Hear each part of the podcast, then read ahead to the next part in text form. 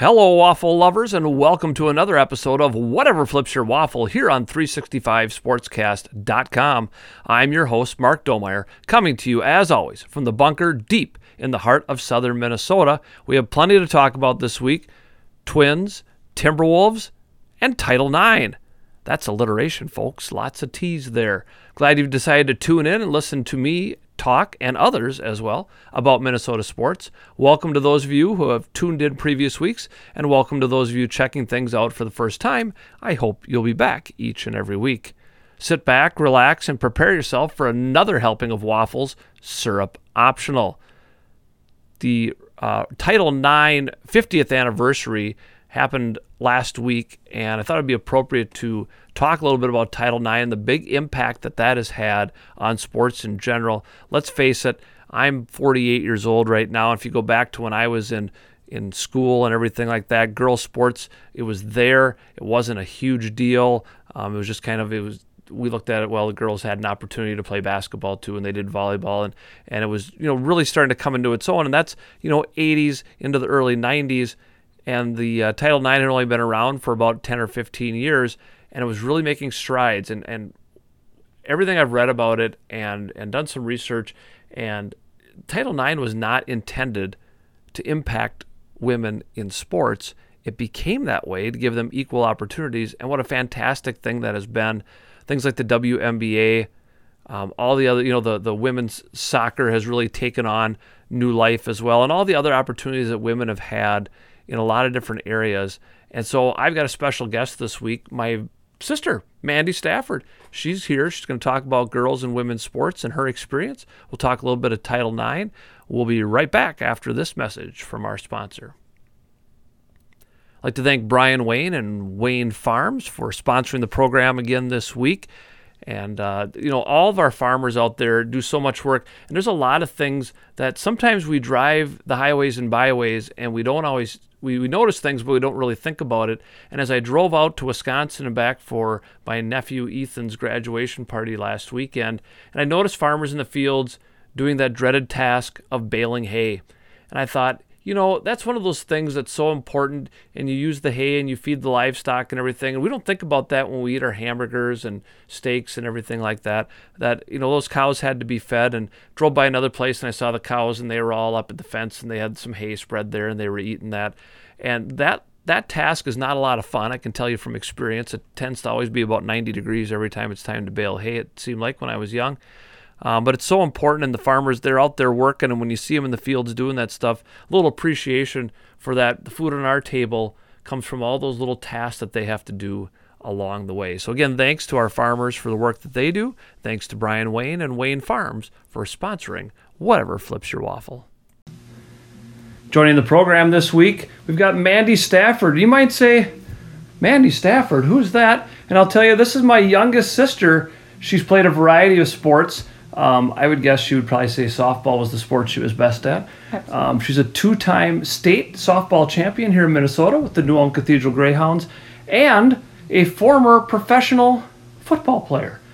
Mandy, welcome to the program. Thank you very much. So, what drew you to sports at a young age? Like, what appealed to you about these activities? I would say I just loved being outside and following my dad, who is known in New Ulm as someone um, who loves softball and baseball. I followed him around every single day to the softball and baseball parks.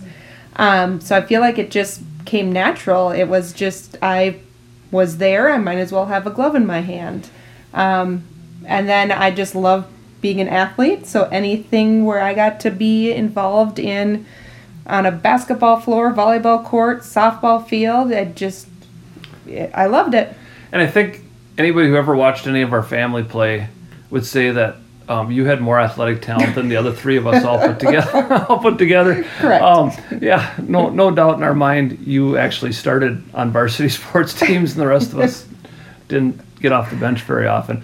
What, uh, as you played these sports, and I think too, you know, you mentioned our dad, and he's known, you know, as a softball coach and stuff too. I think he kind of got into coaching in large part because of you. He was around a lot um, and Mm-hmm. sort of got sucked in. He did a little bit when I was playing baseball Yeah. because nobody else would do it. But when he wore his cowboy boots out there the first time. Yep. Out in the infield, I thought, oh, but um, he really got into that softball aspect with you he, as well. He did, and I honestly I think I have to give a lot of credit to to Dad because he knew when to be a coach and when to be our dad.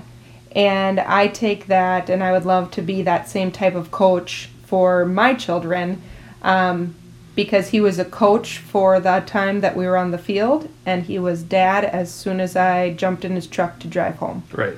So Yeah. he was he was great at it. Which is a hard thing for a lot of people. Yes, They can't yes. separate that. Yep. What you know, as you played these sports, what made you want to get better? Especially, you know, we look at softball, which was your best sport, but what is it that drove you? Because honestly, I know for me, it wasn't. I, liked the sports. I didn't really want to put in as much of the extra work. Yep. Um, my best friends were also my teammates.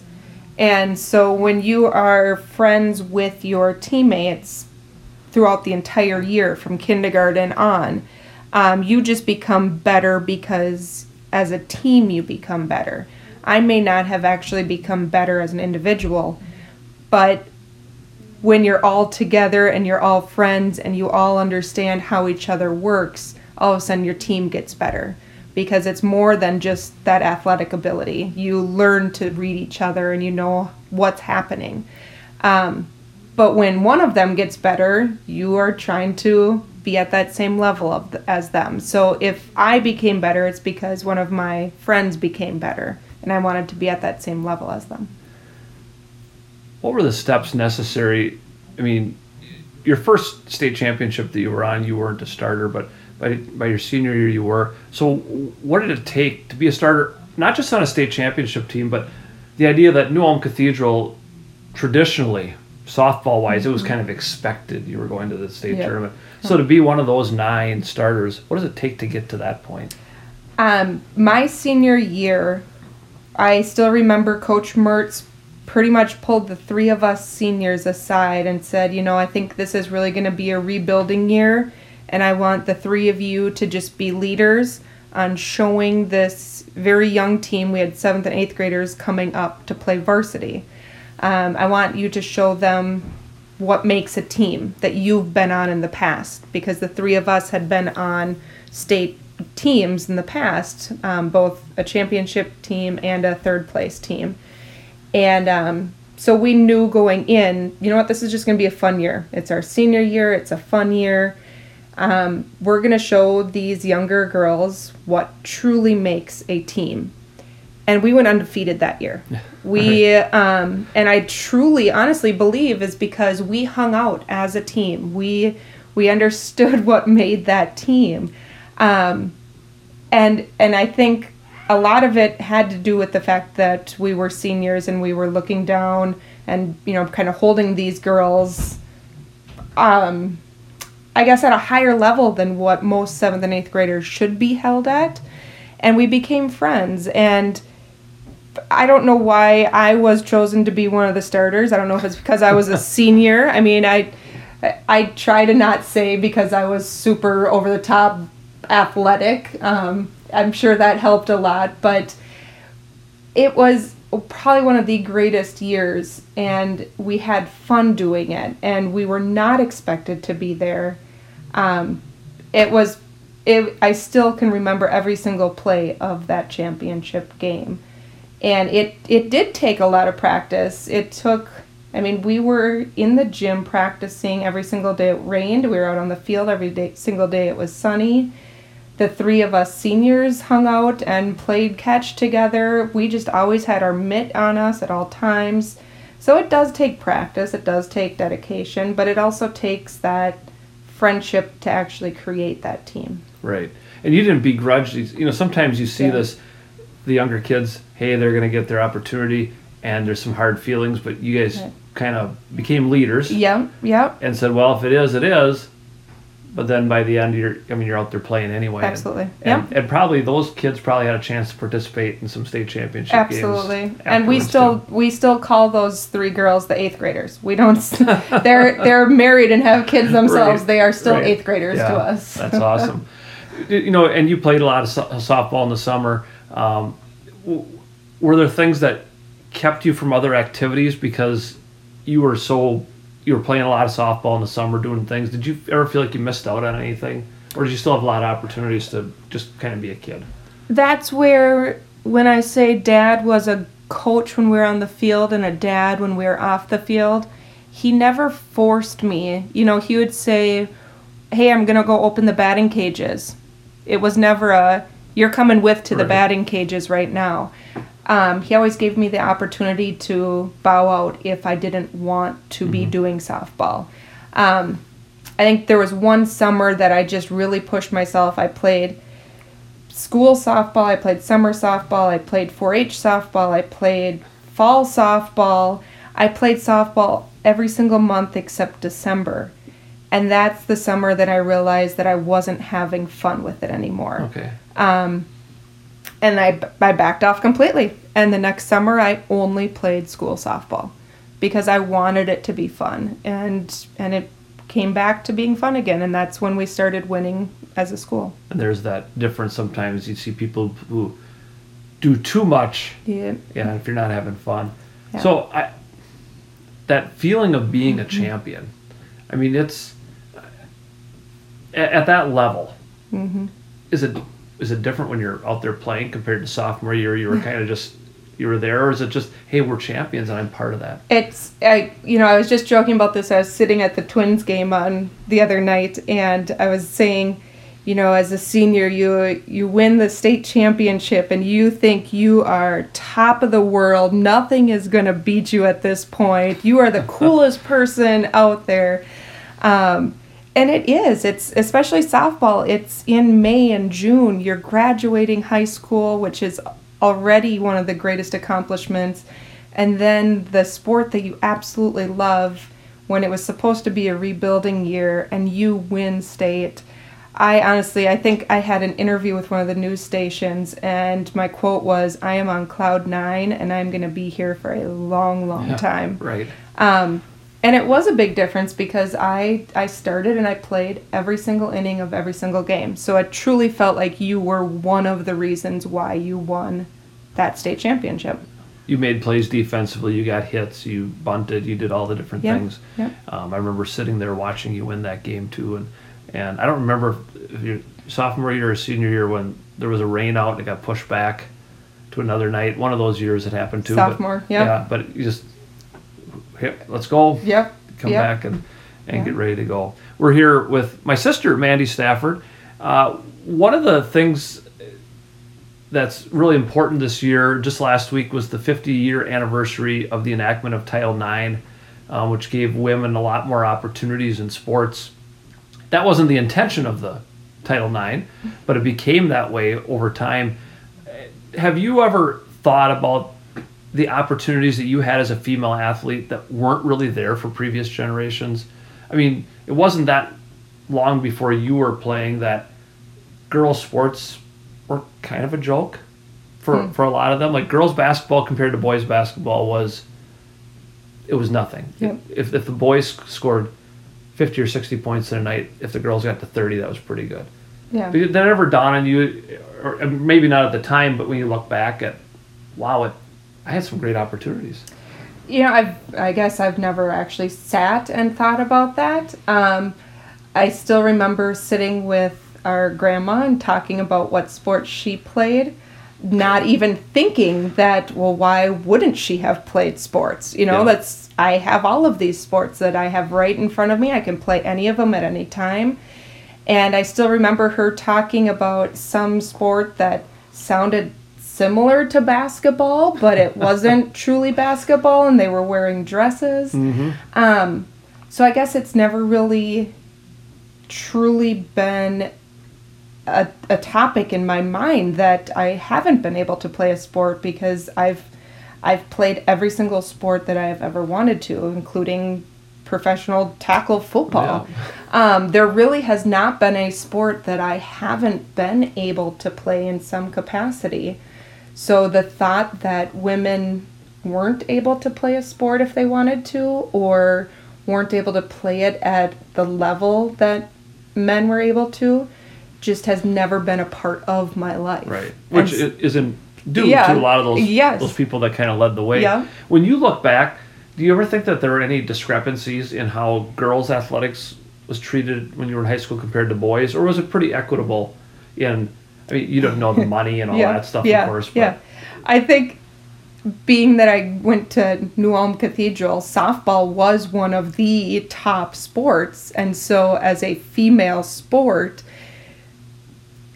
I guess growing up, we were the top dogs. Right. You know, our our gender, our sport was really one of the top top sports. So I don't think that we ever had anyone look down on us. Um, it was pretty much if you if you made this varsity softball team, you were looked up at. You know, you would. So, I mean, our baseball team was great as well, but New Ulm Cathedral was known for softball. So Still a female, yeah. so a female sport was the top sport that you wanted to play. Right. Which and and for those who don't know me or know Mandy or national listeners and stuff, I'm 13 years older than she is, and it was very different when I was in school. Um, it was a joke when the girls walked into the weight room. Mm-hmm. Why? What are you girls doing in here? You can't even lift the bar. Yeah. You know that kind of stuff, and so that's come a long way. There are a lot of different. There's more than just you know bench pressing and everything. We didn't Yeah. have very much back then. Um, that the girls do, and when I walk down our high school hallways and I watch the girls in the weight room, I mean they are out there. They're they're doing some amazing things out there. Mm-hmm. Absolutely. And just physically, sometimes they're not as as strong as the guys are, and that's that's, That's- the way it's built. But um, I think back to that too, and most of the girls didn't really want to play sports; they wanted to be cheerleaders when I was in school. they wanted to be on the dance team, and the dance Mm-hmm. team at Cathedral's also been, Absolutely. and that's an athletic endeavor. oh my gosh, yes. Uh, yes. You think about that. Earlier this year, we had on the program too. Um, this is the first year of the girls' state wrestling tournament, and Mm-hmm. a girl from our high school went uh, there and represented very well, and that's a big accomplishment as well. Yeah. Uh, when you look at that. So, you mentioned playing football, Mm-hmm. and you know when you were in high school, I can't imagine that thought ever done, and I'm going to go play football. Like, you know, you, you talk about cathedral softball being a pretty big deal, um, especially compared to the other sports. Even when they'd have a successful season, because softball was consistently that. Did you see support, like in your state tournament runs and stuff? For example, were there as many people that would show up to Caswell Park in Mankato to watch you guys play, as there would be a typical Friday night to watch a football game? Uh, no. Um, I mean, Friday Night Lights. Uh, Yeah, you- everyone right. goes to Friday Right. night football games. Right. It's it's it's Whether it's more of a about football or social aspect Yeah. than it is the sports. But um, it Caswell was packed once we, especially once we get to closer to the championship game. We had buses of people coming, and it's a what thirty minute 30-minute drive, drive, yeah. maybe.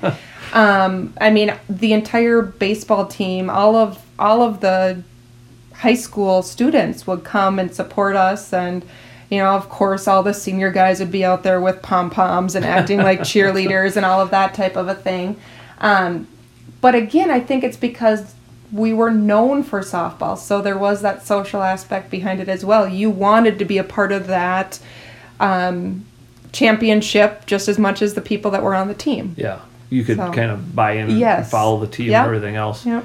So now we leave high school. You still have athletic things that you want to do because Mm-hmm. you try to do that as long as you can until you get to a certain age. Mm-hmm. So what led you to become a professional football player? So the true answer behind that, um, I've always loved football. I I can toss a football, you know, just like most most guys can. I can. I love playing football. How I got into playing football was um, I jokingly signed up for it at the state fair. and then I got sent the application and when tryouts were. And again, I, I went and I tried out because why wouldn't I? Someone tells me I can't do something, I'm going to do it. And I made the team. And I still have some of the greatest friends from that that football team because it is something that as women we're told that we can't play football. Mm-hmm. And so you get to play football and I'm talking full pads, helmet, cleats, everything, running having a playbook where I had 50 plays that I had to memorize, and I played um, both safety and wide receiver. So I was knowing multiple different play. I had to know every aspect of that game. Um, and it was we traveled the country. We really truly not only by bus but by plane to get to our different games. And these these girls knew I mean when you're on a when you're on a bus for 6 hours one way, you get to know each other pretty yeah, well. Yeah. And and I think it's just you know, like I said, anytime someone tells me that I can't do something, I'm going to do it. And I'm I'm going to go above and beyond and I played for two seasons and it was two of the greatest seasons I have ever played of sports. Was playing football. And that line really strikes me. You say somebody tells me I can't do it, I'm going to do it. And I think Yeah. that's why we've gotten to the point where women have so many more opportunities, and young girls have so many more opportunities because at, there came a point where these women said, "I can do it." Mm-hmm. You know, they've they've told me I can't, and I can do it. And when you read up on Title IX and some of the things, there's been a lot of things in the Star Tribune this year and Sports Illustrated and everything um, about some of these women who even tried out for NBA teams who did things that said, "Well, I, I can do this." and and I've certainly known plenty of girls who uh, could take on any of the boys basketball players Yeah. and one on one and take Yep. them out. Yep. Nobody's business doesn't matter. Um, what what keeps more girls or women from playing a sport like football? I mean, like I said, we have wrestling now. There's more opportunities for the girls. Um, basketball, I think th- they're different games, but they're the same in so many ways. Baseball and softball are comparable, though. I'll always, I teach junior high kids, and they'll get in arguments. They'll say, "Oh, softball's easier to play. It's a it's a bigger ball to hit and whatever else." And I'll say, "I dare you to stand against our varsity pitcher Yeah. and see if you can." I would rather hit off the varsity baseball guy who's throwing curveballs and all stuff than hit off the girl who's chucking it from Absolutely. 43 feet. And you can't see the release of the ball. yeah, Yep. yeah. So what you know, a football, we got a ways to go yet Yeah. because there's very few girls who want to try it, or you'll see them try it a little bit, maybe in junior high, maybe the start of high school, and they sort Mm-hmm. of peter out. What does it take to give them those chances? um, knowing that it's out there.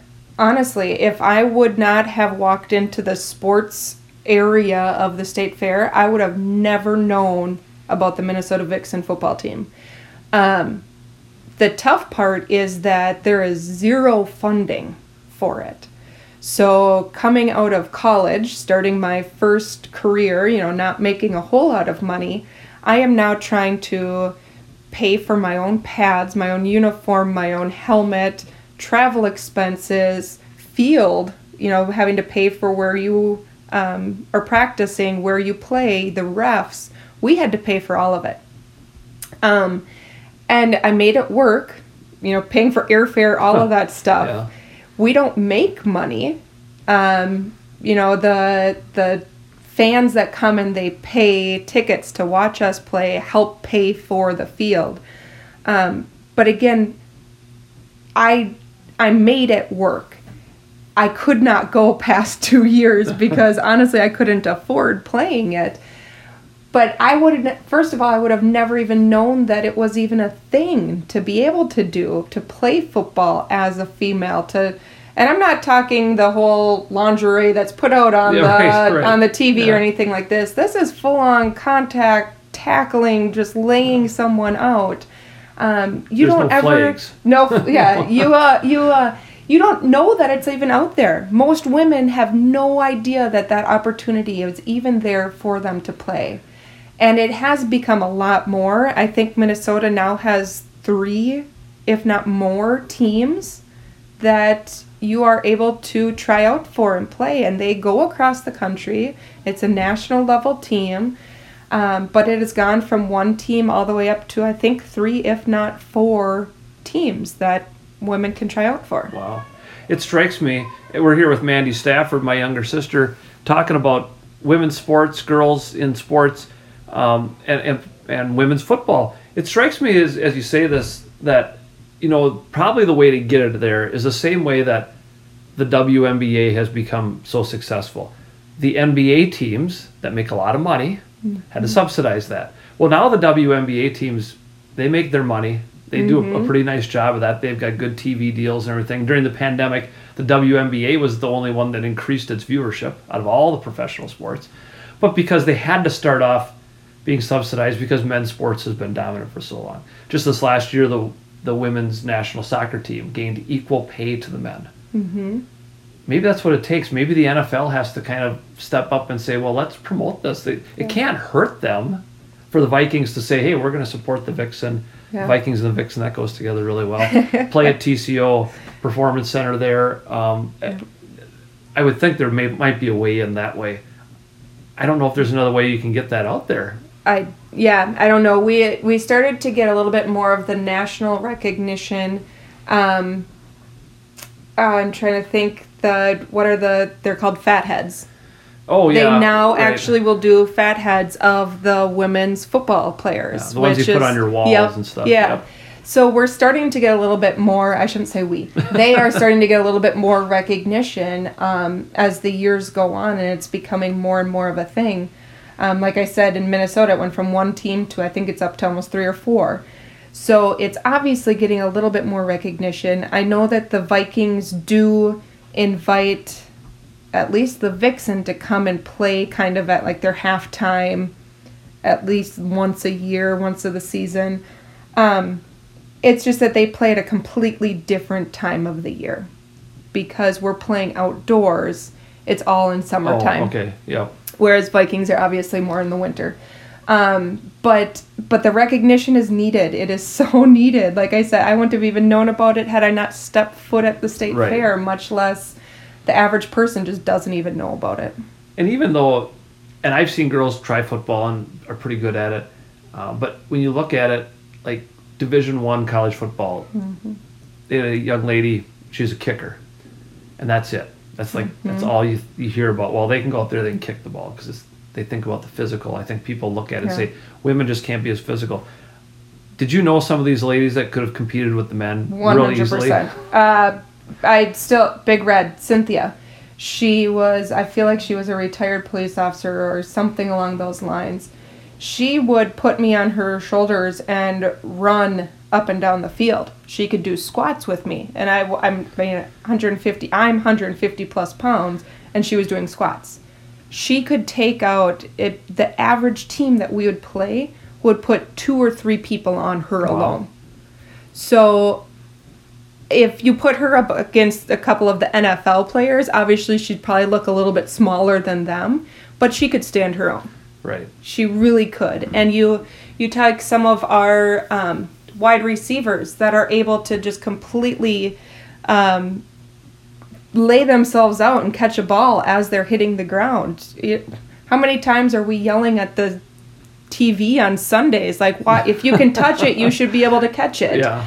Um, and we had girls that were doing that. So I think that we truly could, at at some levels, go at the same hand in hand with them. do you think overall i mean there's there's got to be some differences to the women's game just because they haven't been brought up um, most of them probably with the same type of thing um, it's probably not comparable to the nfl right now No. but if you took like the vixen in a good year could they compete with a division one or division two team I think we could, absolutely, out there absolutely, Yeah. Okay. Are there any discernible differences? If I sat and watched a Vixens game, uh, would I see something that's really okay? This is a little bit different in women's football compared to the men that stands out. I think the pace of the game is a little bit slower. Um, and I think that just honestly, in my mindset, genetic makeup, are we're going to be doing a lot more running game than throwing game. Okay. Um, They're not obviously, throwing it 50 yards down. Correct, Yeah. correct. We're not we're not going to be doing that. Um, but it's a lot more of a almost mindset game. Um, that running game is sometimes even harder than a throwing game. Yeah, right. And understanding where to cut and where to run and everything can be a lot tougher. Um, but the if you look at the scores of the games, they're going to be equivalent to NFL games. They're going to be equivalent to um, D1, D2 games. It's not like it's Putting points on the board. yeah, yep. And it's Yeah. it's never gonna be like a forty-two to zero type game. It's not gonna be something like that. It is very equal on both Right. sides. To get to a point where we get more girls, more women involved, we have to get to this point where we have enough of them interested at a younger age that there's just girls football? Or can we integrate more, like you say, get those kids involved? Or is the problem that there's so many sports out there now that they're much less likely because, listen, if you're 12 years old, you're going to be playing volleyball or you're going to be playing basketball or whatever. I think it needs to go both ways. I think, you know, they were just trying to pass that they were trying to have like a high school volleyball for boys. Right. I think if if we want to have more females playing what are stereotypical men's sports, we need to have more men saying it's okay to play the stereotypical female sports. Right. So if we truly want a female football team, we need to have a male volleyball team. We need to have a male dance line or try and figure out a co-ed type of a thing. Um, but no, I I feel like we need to just give the opportunities to Right. them. Um, Probably don't do that when you think to like uh, second, third, fourth grade, fifth grade when they're starting to play football. They probably hand out sheets to all the boys in class, correct. get a hold of the boys to play, Yep, yep. instead of saying, "Hey, maybe there's some girls who'd like to play." And it, I think they say you got to overcome some stereotypes, and it's hard. Like it'd be hard for me as a dad of a daughter, if she was Mm-hmm. ten years old, um, for her to have said, "I want to go play football." That would have been a, because your mindset is well, girls don't play Yep, football. yep.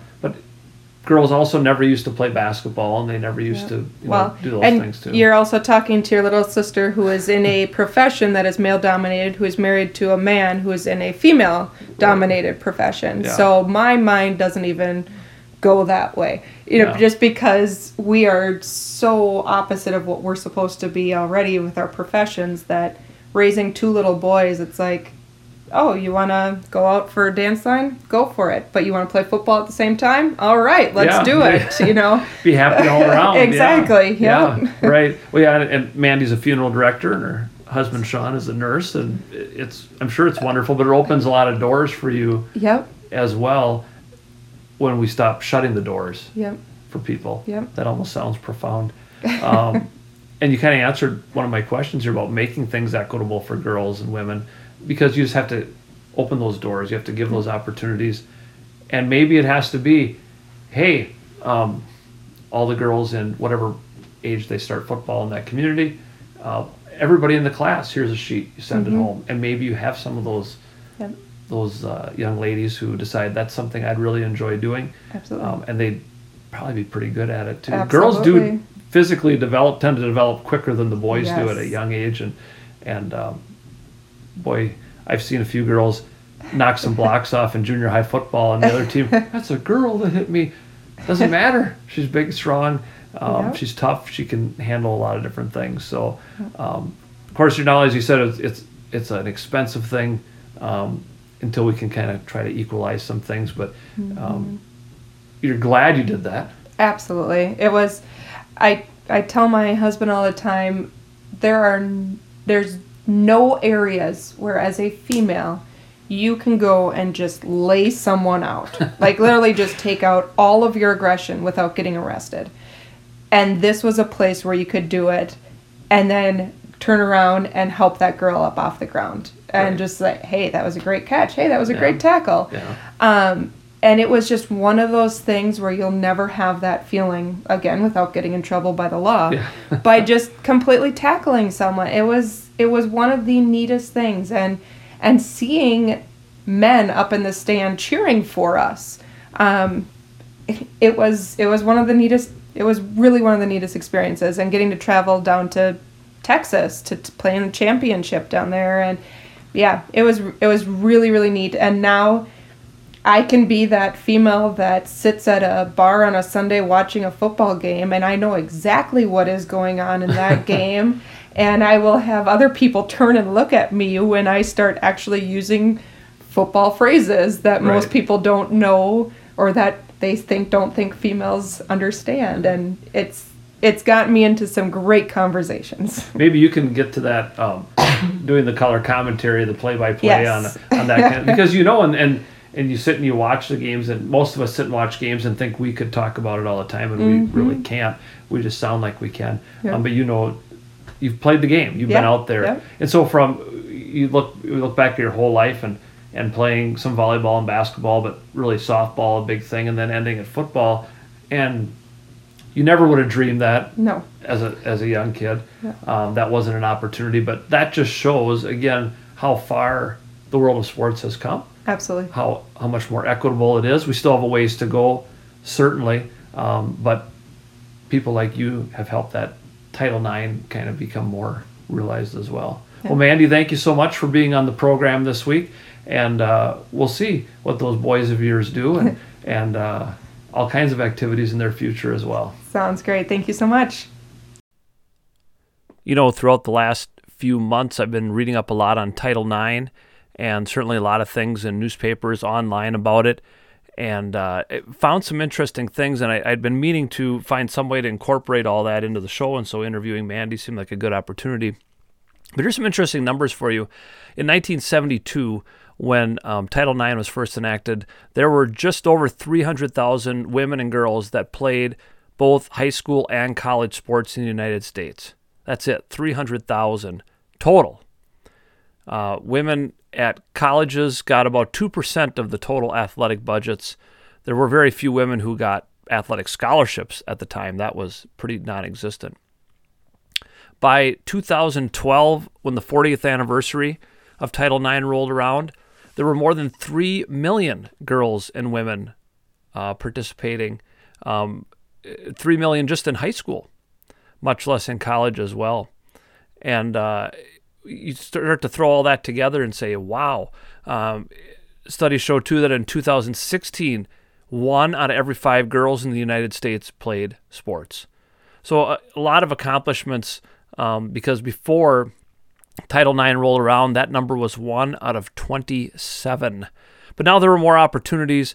Uh, when I coached girls basketball at a junior high level for many years, we used to do what I call the Janet Karvonen drill, and that involved um, cutting and moving to the spot, catching the ball, turning and, and shooting. And Janet Carvin was a great women's basketball player. And every year I'd have to explain to the girls I was coaching who she was and how important Janet Carvin was um, when it came to women's basketball and try to teach them that the people who came before them played a big part in what they're able to do and all the opportunities they had.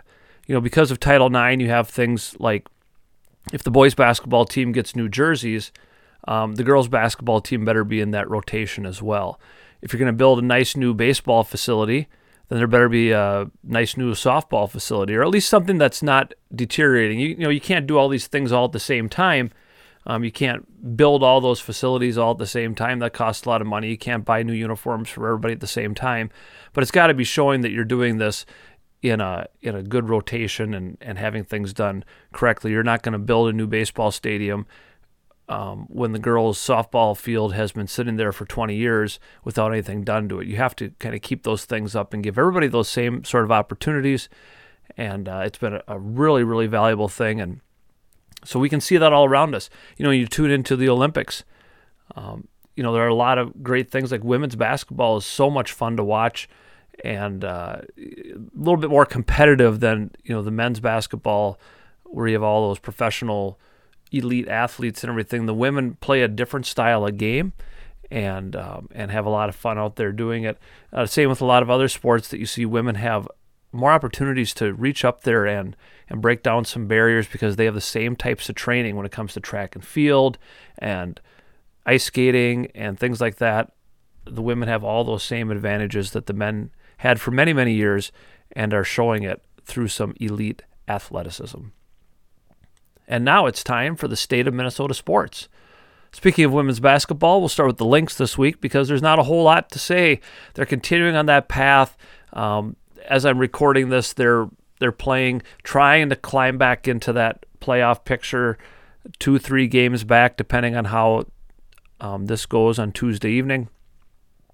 They've gotten better offensively, but you know what what they're showing is that the inability to close out games. It's a little bit like the Timberwolves were in the playoffs. The inability, you know, you, you you have a lead and you can't hold on to the lead.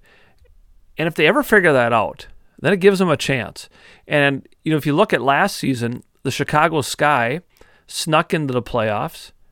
They're 500. Then they go on a run, start playing really well, and win the WNBA championship. That's all that Cheryl Reeve's team wants a chip in a chair and uh, the ability to do that.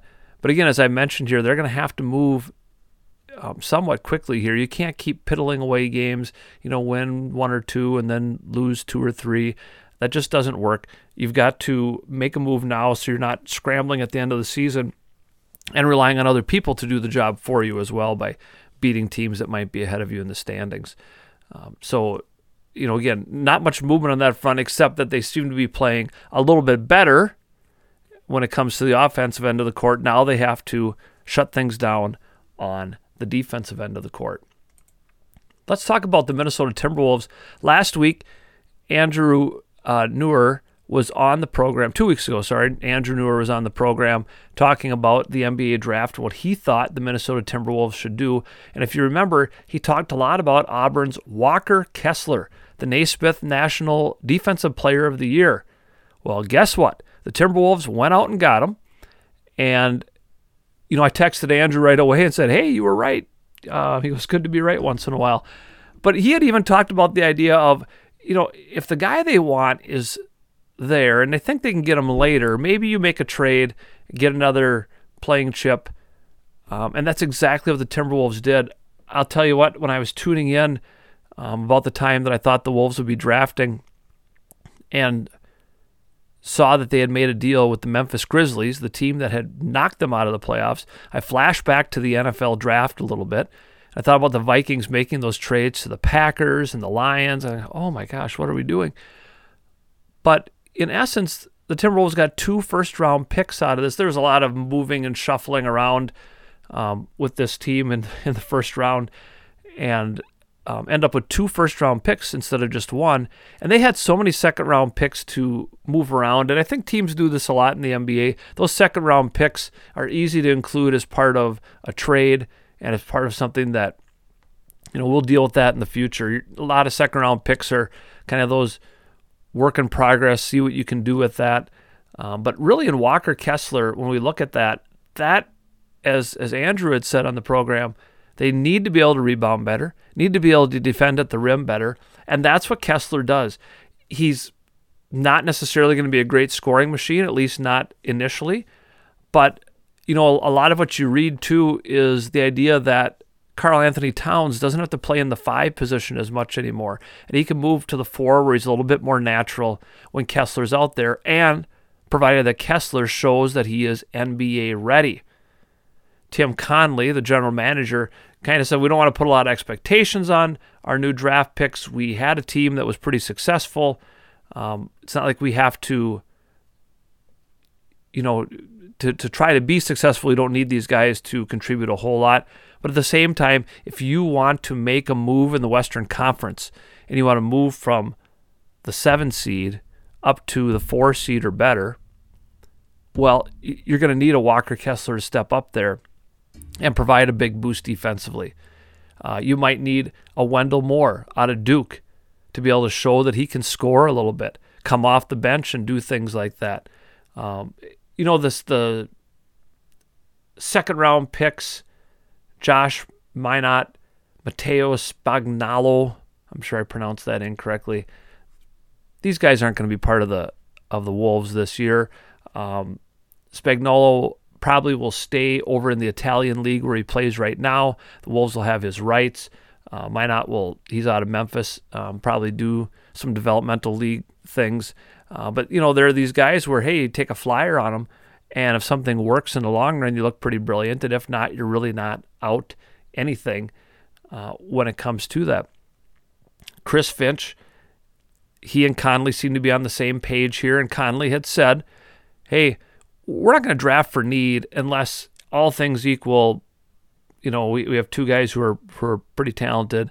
Um, and we're not sure they're pretty equal. We're going to go for the for the need, and that's what they did here with Kessler. Um, they, they need that. They need that defense. They need that rebounding. Um, you can always use some scoring, and that's why Moore is uh, part of the equation here because you can never have too many scores.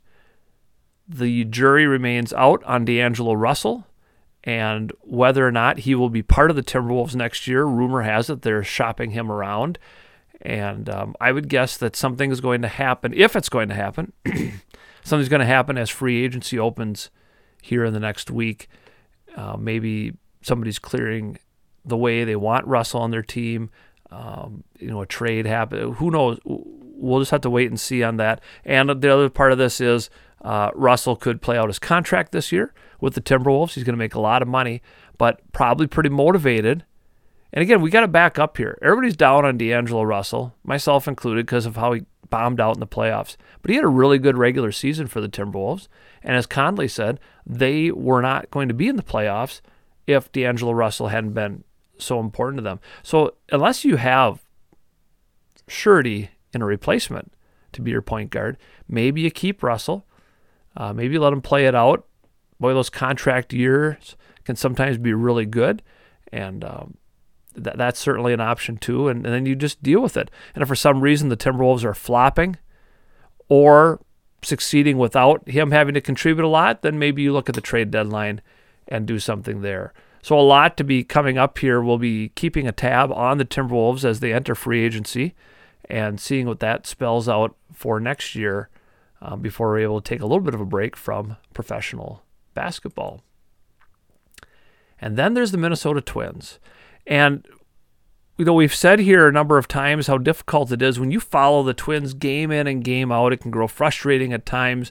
Uh, I should stay off Twitter. I should stay off Facebook sometimes when they lose games that, in theory, they should win because it's time to fire Rocco every time they do that. And of course, in 162 games, that's not how things work. But as you're listening to this, um, the Twins are in the middle of game four out of five in Cleveland.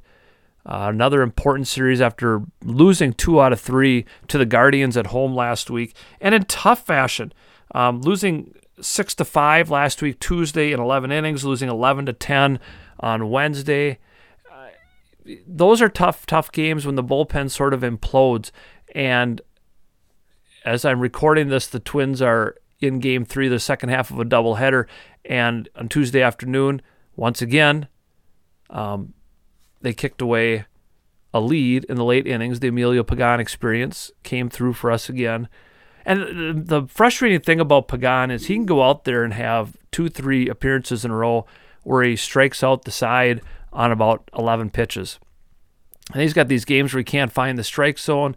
And they were talking on the broadcast about he's been fiddling with changing up pitches and everything because he hasn't had the consistent success he wants. And I'm all for uh, trying things out and and continuing to reinvent yourself because you have to do that. Teams have such good scouting and video and everything else that you need to be able to do that. But Pagan is just one of those guys in the late innings that is is really difficult sometimes to watch. And like I say, then he'll go on a, a roll and and pitch very very well, and uh, it, it's hard. But you know, the, the, when we look back at the last week, and I, I was pulling up scores from last week from when when you and I last sat down together.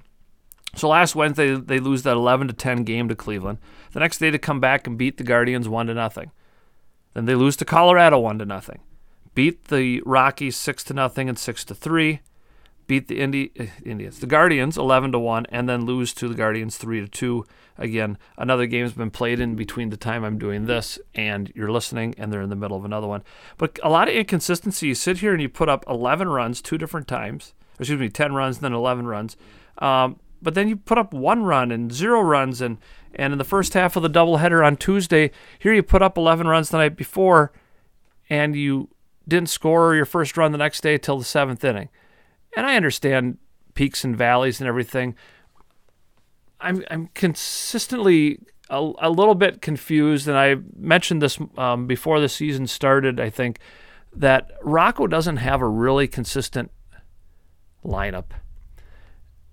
In my mind, you know, if you have Max Kepler and you decide that Max Kepler is your fill in the blank number five hitter, I don't know. Then when Max Kepler is playing, he is your number five hitter. Not today he's number three and today's number four and today's number nine and today's uh, that that's confusing. That doesn't make any sense to me. Guys kind of like to know, I think, where they are. Uh, if you're Luis Arraez and you're going to be the leadoff hitter, then you're always going to be the leadoff hitter. If you are Byron Buxton, you're going to have him in the two hole and Correa in the three hole, and that's the way it always is. And if somebody is subbing for you, you can make some changes. But even there, maybe the guy who's subbing, maybe Nick Gordon is playing for Buxton. Nick Gordon can be a number two hitter. He can be a contact guy. He can move people around. Um, that's kind of what your number two guy used to be able to do. Buxton doesn't really fit that that uh, scheme, but uh, that's that's a struggle there to kind of see that. And I wonder if sometimes that's some of the peaks and valleys um, when there's not that consistency. And, and what do I know? I'm not a major league manager, and things are very different uh, than they used to be. Uh, also, the you know the injury bug continues to haunt the Twins. They've had more injuries, I think, than anybody in the big leagues. Um, Polanco on the IL for the first time in his career. Trevor Larnach is going to miss six weeks with uh, they call it a core muscle injury. It's basically a sports hernia, and he's got to do some surgery, and and it, it it's a, a tough thing to see this, and there just seem to be bit by that injury bug. But you have to look then, and so this is where I would give Rocco credit. Somehow you're still in first place, and regardless of how the last three games of the Guardian series go, um, you should still be in first place, at least tied for that. By the time you leave Cleveland, come home to play the Baltimore Orioles, who are a better team than was perhaps expected. Um, but still, a home series. And again, you want a two out of three. You'll keep hearing me say that two out of three uh, before heading to Chicago to play the White Sox. And by the time you listen to me again next week, they will have finished that series with the White Sox, hopefully trying to kind of add another nail to the coffin of the Chicago White Sox, who got back to 500, then slipped again, and just can't seem to figure things out. Finally, for the Twins, the departure of pitching coach Wes Johnson was quite a shock and uh, a difficult place. I, I struggle a little bit with this, and I, I don't know. I'm a believer that when you commit to something, you see it all the way through, you finish a season. I can understand wanting to get back to the college game. That's where he seems to really love that. It's a little bit easier um, when they only play like 60 games a year compared to the 162 in Major League Baseball. I understand that. He wants to be around his family. I understand that. I don't really understand leaving in the middle of the season. I get it. LSU wants him and they want him to be recruiting and doing all these other things, but can't your head coach recruit and say, hey, we're bringing back Wes Johnson? He's a great pitching coach and let things go that way? I, I, I don't think it's a whole lot to ask. I'm just I think there should be penalties built into contracts when you break them um, for you know most reasons. And this is not to me a reason that you break a contract. With that being said, I think Wes Johnson's done a fantastic job. Players have said this repeatedly in his time here in Minnesota that he really gets the best out of his pitchers. Last season, 2021, was a little bit of an aberration. Uh, they just didn't do very well. They had a lot of injuries to deal with.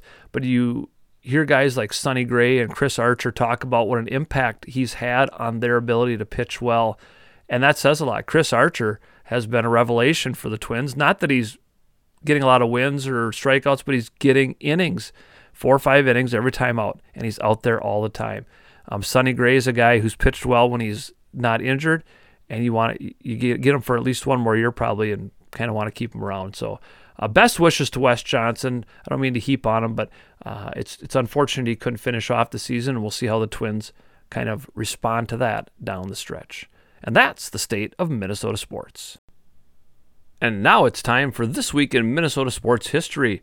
On June 29th, in 2010, Denard Span of the Twins tied a Major League Baseball record with three triples in one game in an 11 4 win over Detroit on June 29th in 2013. Kyle Gibson became the first Minnesota Twins first round pick to win his first start in the big leagues in a 6 2 win over Kansas City. That's saying something. He's the very first first round pick to do that for the Twins in all their years. In 2020, on June 29th, the Twins set things up for their summer training program in St. Paul, which would be used as their alternate site during the summer of COVID. Of course, they'd had a cut short spring training. They had to come back and kind of get back in shape for a couple weeks before they embarked upon that 60 game uh, shortened schedule due to the pandemic. On June 30th, in 1995, Cleveland's Eddie Murray got his 3,000th hit against the Twins in a 4 1 Twins loss. The hit was off Mike Trombley at the Metrodome. In 2020, on June 30th, Major League Baseball announced there would be no minor league season that year due to COVID. And a lot of players didn't get to really play. Some were at the alternate sites of different teams. And we saw that with uh, people like Royce Lewis and how that impacted him, among many others around uh, the major and minor leagues. On July 2nd, in 2012, the Twins beat the Tigers in Detroit 6 to 4 for manager Ron Gardenhire's 900th career win. In 2016, on July 2nd, Max Kepler set a Twins rookie record with 7 RBI in one game in a 17 5 win over Texas at Target Field. On July 3rd, in 1968, Luis Tiant set a 10 inning record with 19 strikeouts against the Twins in a Cleveland 1 to nothing win. I believe he also, uh, in conjunction with that, set records for consecutive games and how many strikeouts he had, and, and even over a three game time period. Something like 32 strikeouts in back to back games, I think was the number that I had seen. On July 3rd in 1980, Ken Landreaux tied the Major League Baseball record. Stop me if you've heard this before. With three triples in one game, just like Denard Span did 30 years later and a few days earlier. That was a 10 to 3 win over Texas for the Twins at Met Stadium. On July 4th in 2010, Joe Mauer and Justin Morneau were named to the Major League Baseball All Star game. Mauer was the leading vote getter and had the third highest total of all time. On July 5th, in 2018, the Twins tri- signed, excuse me, Trevor Larnach, the 20th overall pick in the draft, to a deal with a $2.55 million bonus. Of course, Larnach's had a pretty decent year this year. He is currently, of course, on the injured list, though, with a groin injury. Well, that will do it for another helping of waffles here at 365sportscast.com. I'm glad you tuned in and joined us to listen to more about Minnesota sports and sports in general. I hope you'll continue to tune in each week right here at 8 o'clock Eastern, 7 o'clock Central, Wednesday nights at 365sportscast.com. If you can't catch the original broadcast, you're busy on a Wednesday, each week's episode will replay every evening at that same time, 8 Eastern, 7 Central. Shows also archived to YouTube. You can go there and check out all the previous waffle flipping that we have done. If you have any thoughts about the program, any feedback, if you think you might make a good interview, please email me, waffleflipper22 at gmail.com, or message me on Twitter at Mr. D. 1973. We'll be back next week. Look some more at Minnesota sports. Where will the Twins be after they finished off that crucial series against the Cleveland Guardians? Will the Lynx have clawed their way back into a shot at the playoffs? Come on back and find out. I'll have another special guest to delve into all that and more. Thanks again for joining me. This is Mark Domeyer signing off with Syrup.